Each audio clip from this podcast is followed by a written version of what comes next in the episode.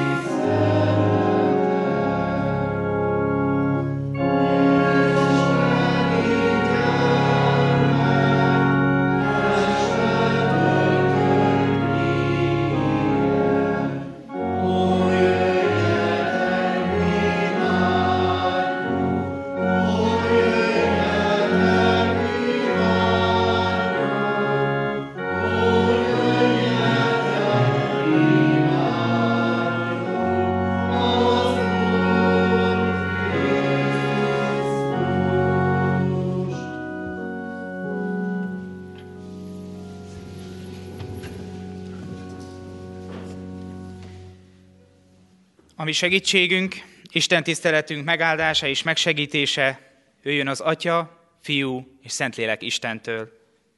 Amen. Istennek igéjét olvasom János evangéliumából, annak is az első fejezetéből, az 1-től a 14. versig. A gyülekezet helyét elfoglalja, hallgassa meg az igét.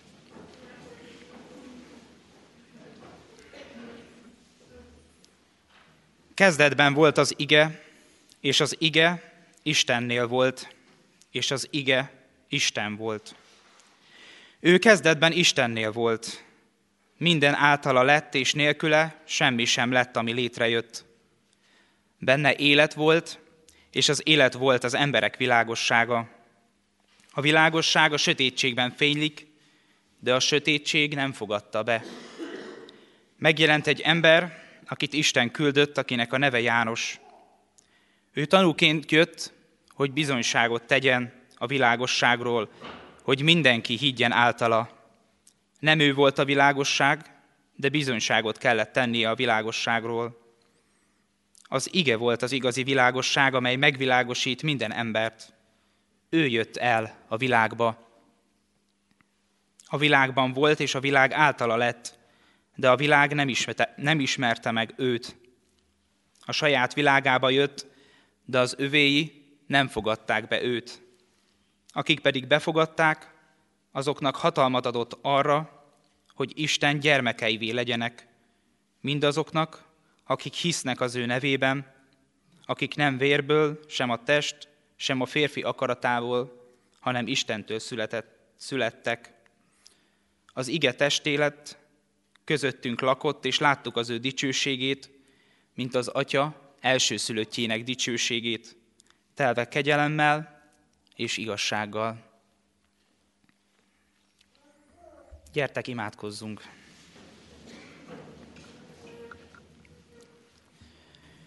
Drága mennyei atyánk, hálát adunk neked a karácsonyért.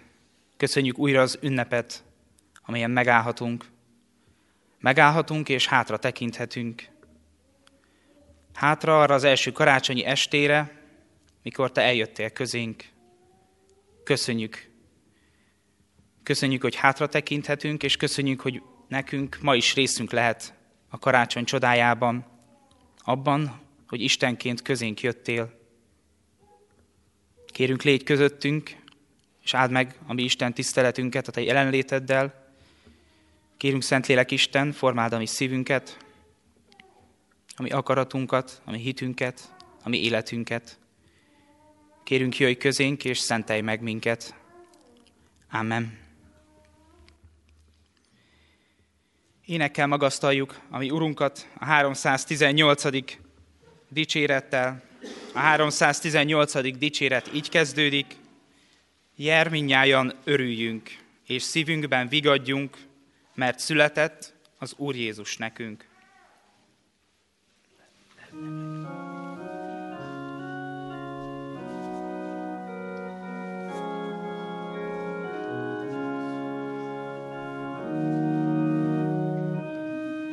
-hmm. you.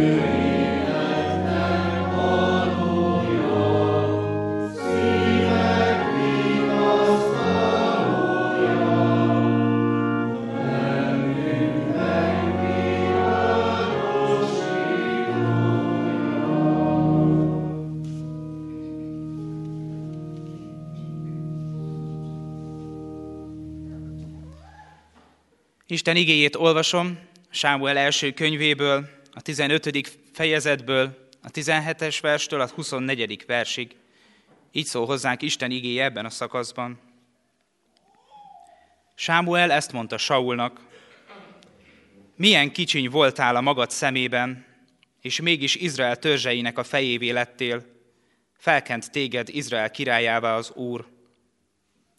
Azután ezzel a megbízással küldött utadra az Úr, menj és írtsd ki a vétkes amálekiakat, harcolj ellenük, még csak nem végzel velük. Miért nem hallgattál az Úr szavára? Miért vetetted magad a zsákmányra, és miért követtél el olyat, amit rossznak lát az Úr? Saul ezt felelte Sámuelnek, hiszen hallgattam én az Úr szavára, és végrehajtottam a megbízást, amelyre elküldött az Úr. Elhoztam Agágot, Amellé királyát, az amálekiakat pedig mind kiirtottam. A nép azonban elvett a zsákmányból, és, ki, és a kiirtásra szánt juhok és marhák legjavából, hogy feláldozza Istenednek, az Úrnak Gilgában. Akkor ezt mondta Sámuel, talán ugyanúgy tetszik az Úrnak az égő és a véres áldozat, mint az engedelmesség az Úr szava iránt? Bizony, többet ér az engedelmesség az áldozatnál, és a szófogadás a kosok kövérjénél. Olyan az engedetlenség, mint a varázslás vétke, és az ellenszegülés, mint a bálványimádás. Te megvetetted az Úr igéjét, ő pedig elvetett téged, és nem leszel király. Saul így felelt Sámuelnek, vétkeztem, mert megszegtem az Úr parancsát és a te beszédedet, mert féltem a néptől, és hallgattam a szavára. Eddig az Isten igéje.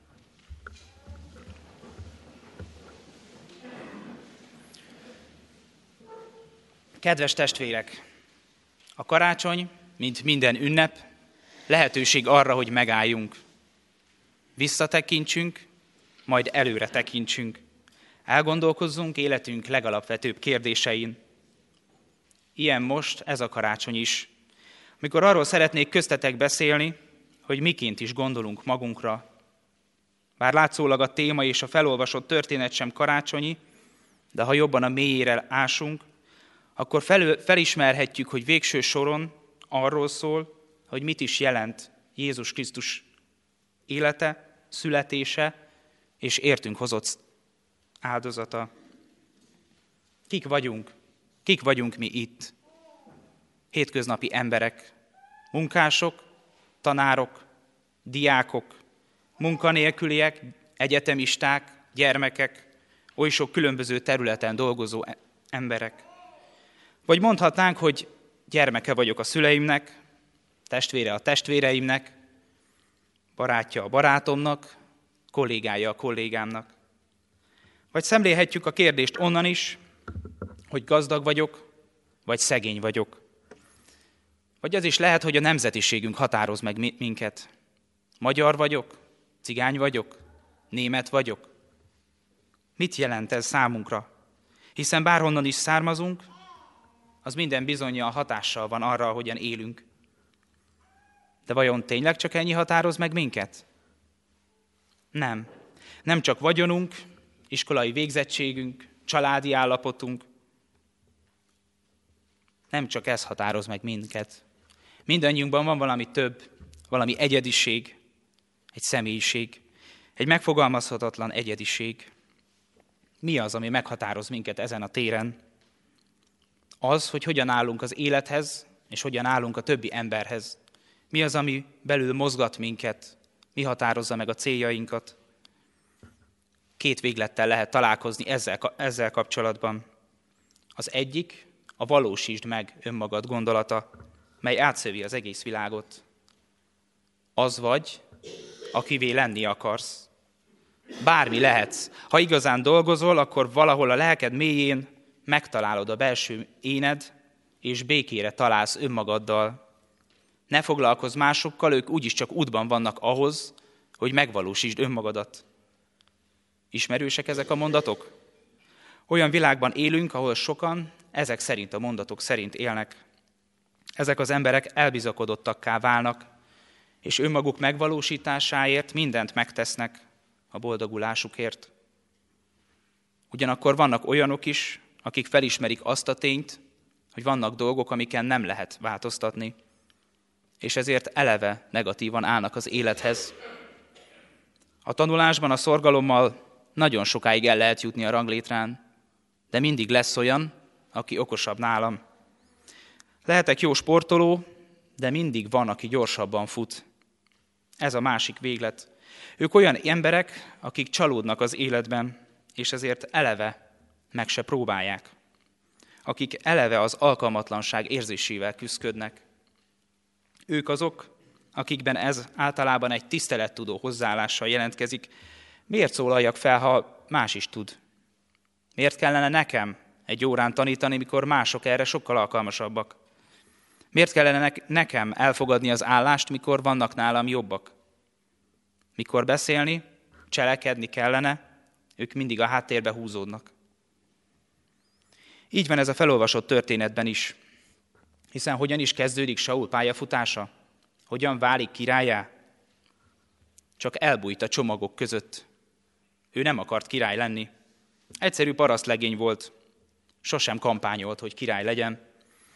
Egy szerény nemzetségből való volt, Izrael legkisebb törzséből. Miért lenne pont ő Izrael első királya?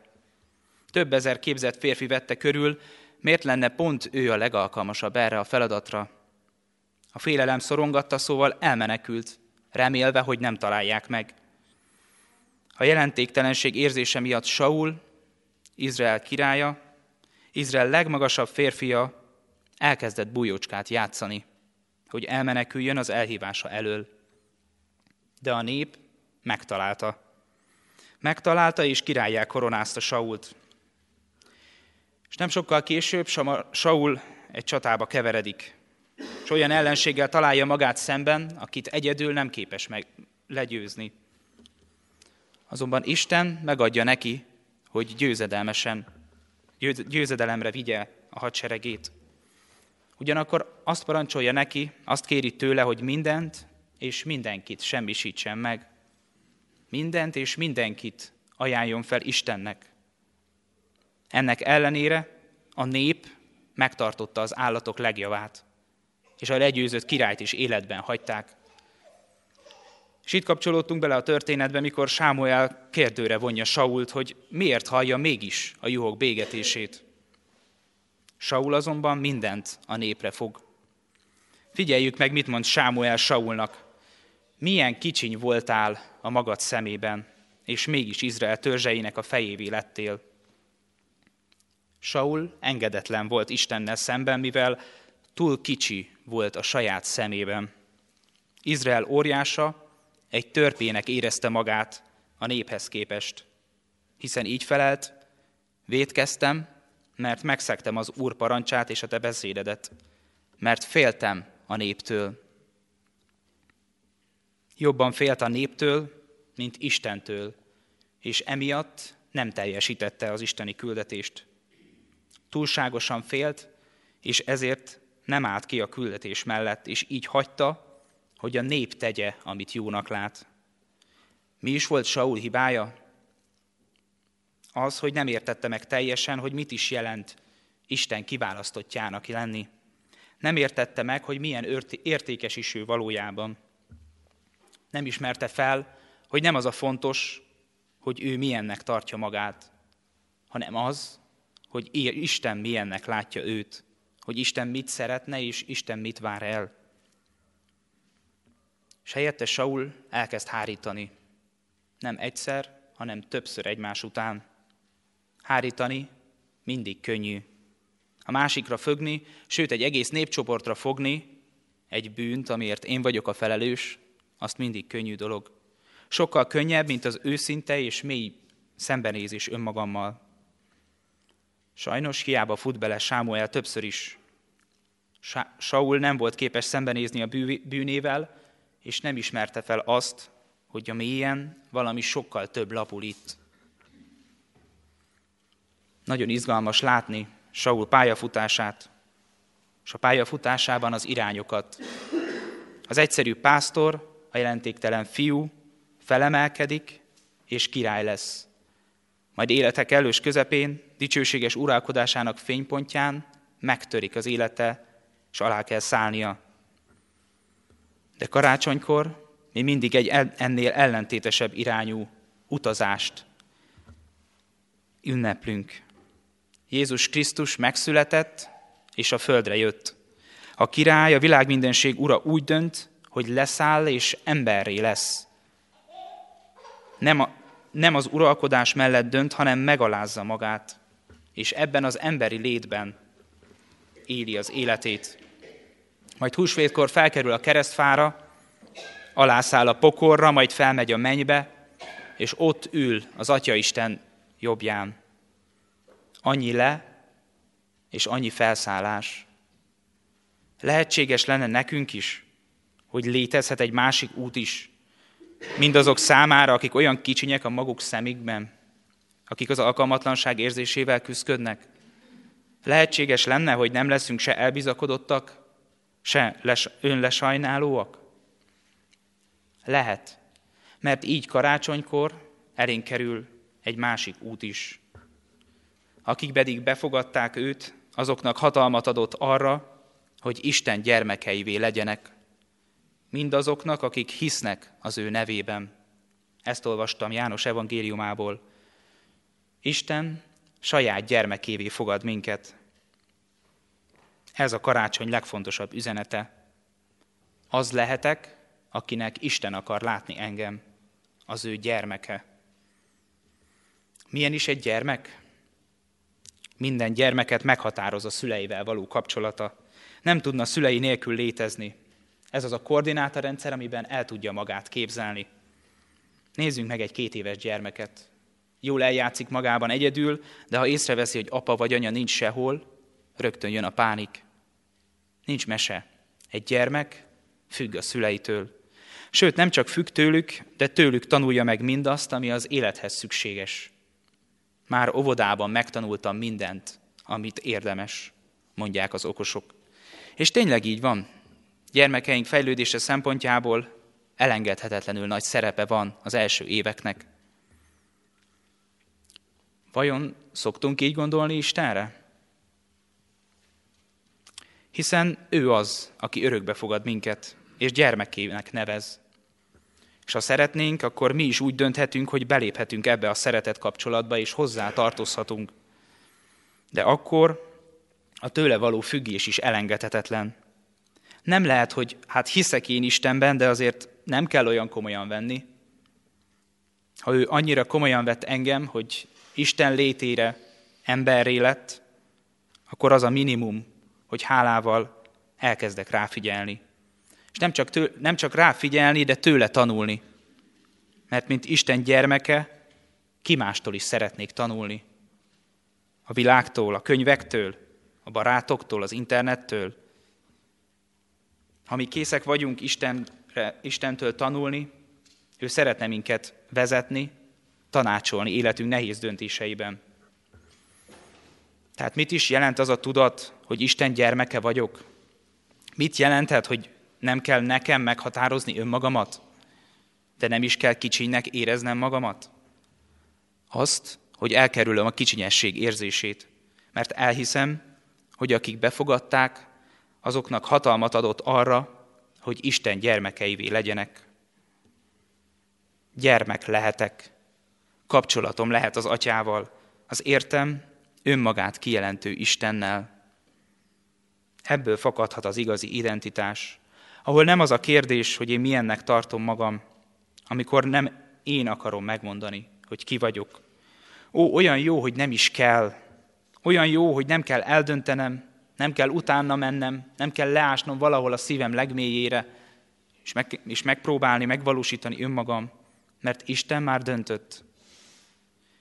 Ha elfogadom, hogy nem én vagyok a világ közepe, elkerülöm, hogy öntelt és elbizakodott legyek magammal kapcsolatban.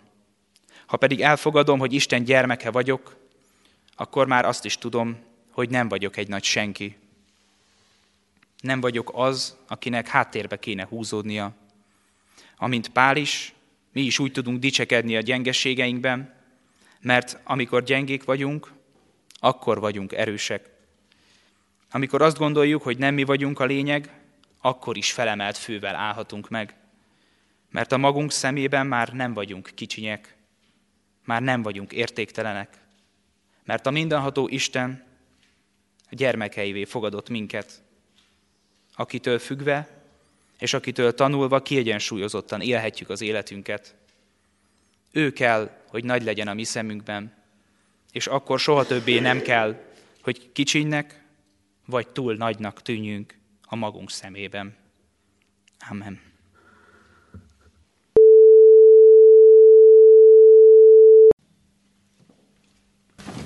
Urunk, áldunk és magasztalunk téged megtartó szeretetedért.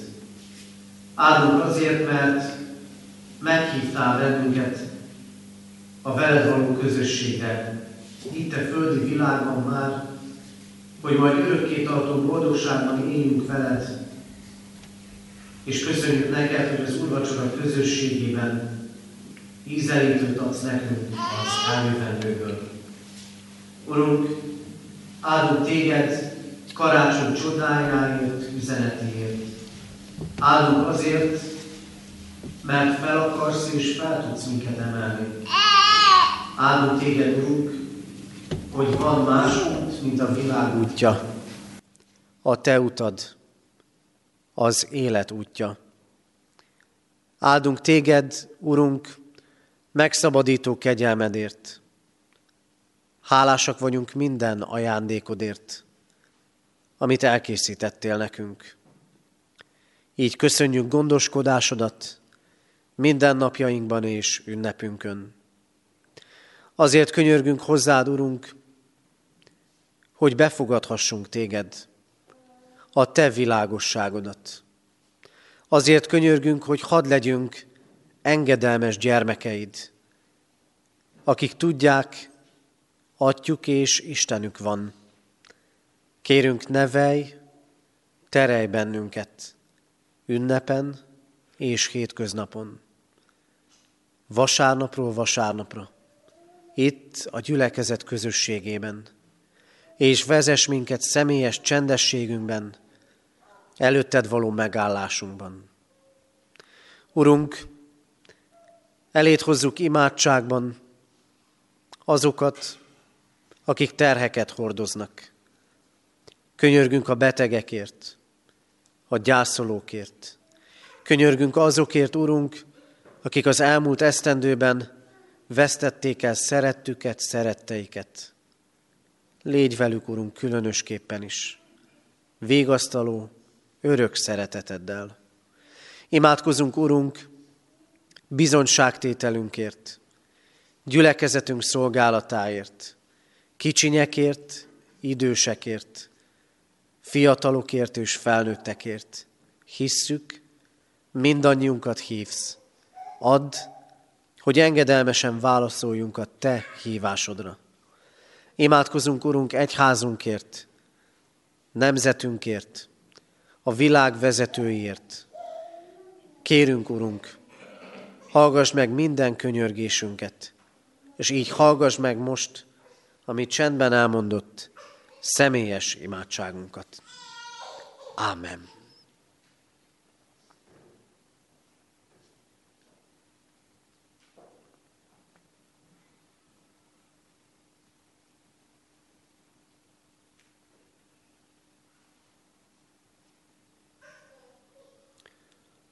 Urunk, köszönjük a csendet, a csendet, amiben imádság fogalhat. Légy áldott, mert meghallgatsz bennünket. Ámen. Ti azért így imádkozzatok. Mi, atyánk, aki a mennyekben vagy, szenteltessék meg a te neved. Jöjjön el a te országod, legyen meg a te akaratod, amint a mennyben, úgy a földön is. Mindennapi kenyerünket add meg nékünk ma, és bocsáss meg védkeinket, miképpen mi is megbocsátunk az ellenünk védkezőknek. És ne vigy minket kísértésbe, de szabadíts meg a gonosztól, mert tiéd az ország, a hatalom és a dicsőség mindörökké. Ámen. Hirdetem az adakozás lehetőségét, mint Isten tiszteletünk hálaadó részét. Imádkozzunk most nemzetünkért, énekeljük el a himnuszt.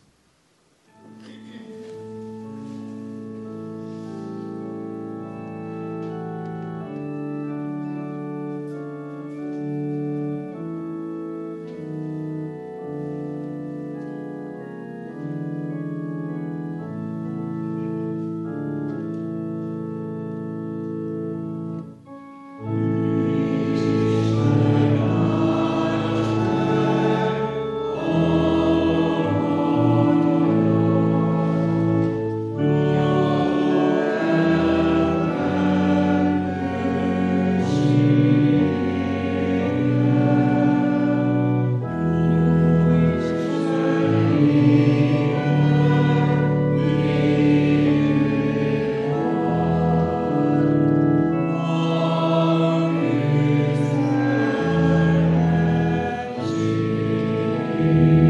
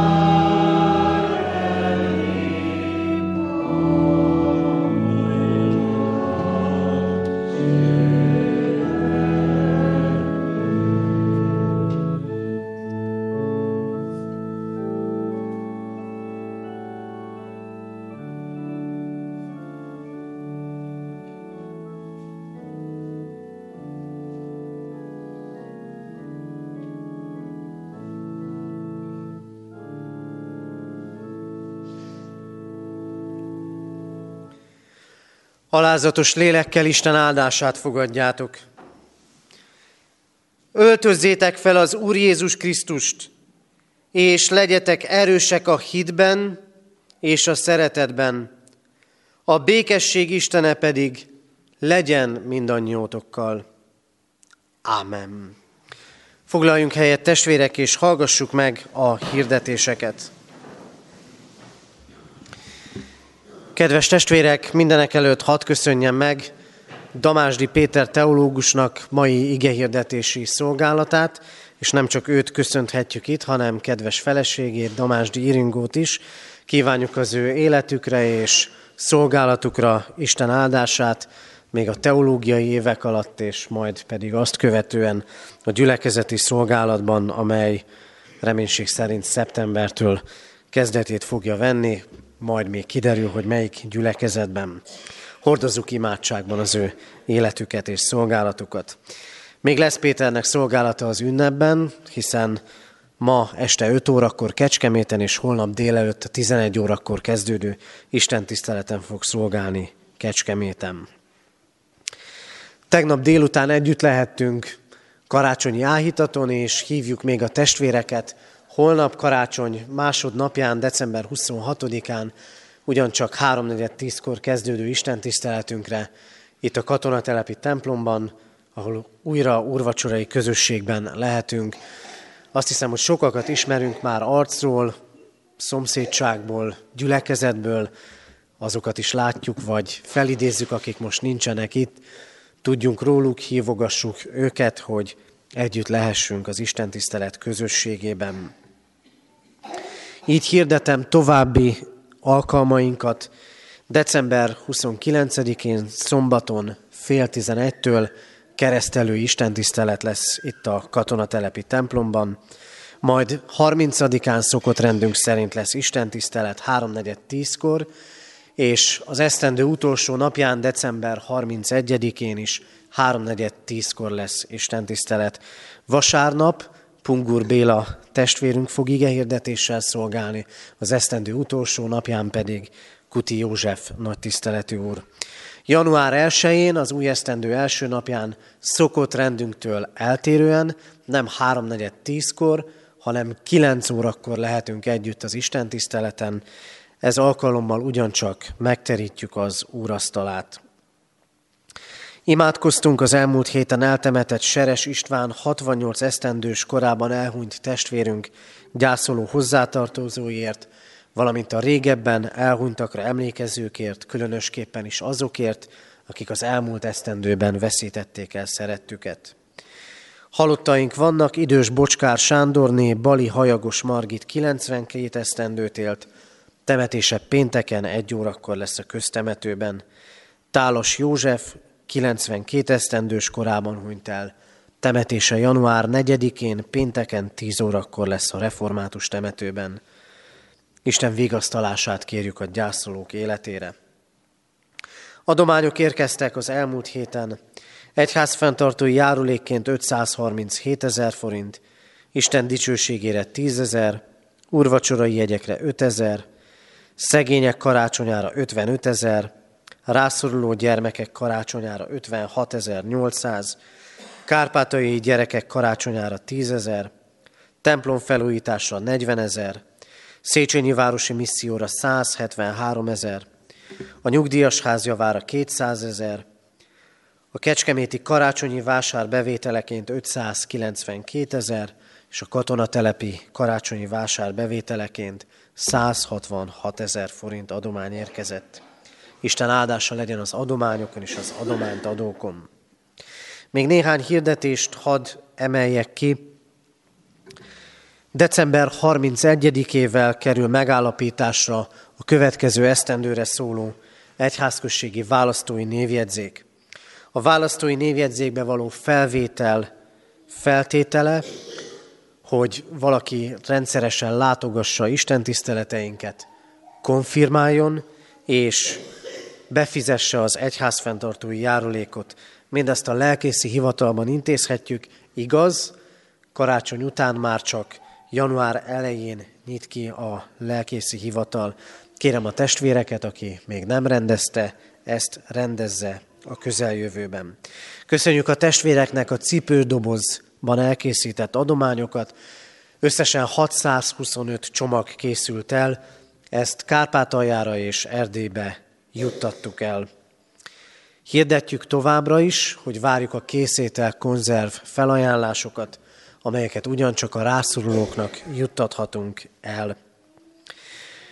És hirdetjük még, hogy gyülekezeti újságunknak, a Szőlőskertnek legújabb száma megjelent, ezt a kiáratnál átvehetik, elvihetik a testvérek. Kérem, hogy vigyenek ez, ebből olvassák, tájékozódjanak gyülekezetünk szolgálatáról, és legyen ez lelki olvasmányunk. Az Úr legyen a mi gyülekezetünk őriző pásztora. Záró énekünket énekeljük, a 447. dicséretünket, annak mindkét versét, utána pedig közösen fennállva mondjuk el a záró imádságot. 447. dicséretünk mindkét versét énekeljük. Az első vers így kezdődik. Uram, bocsássad el szolgádat békével. you.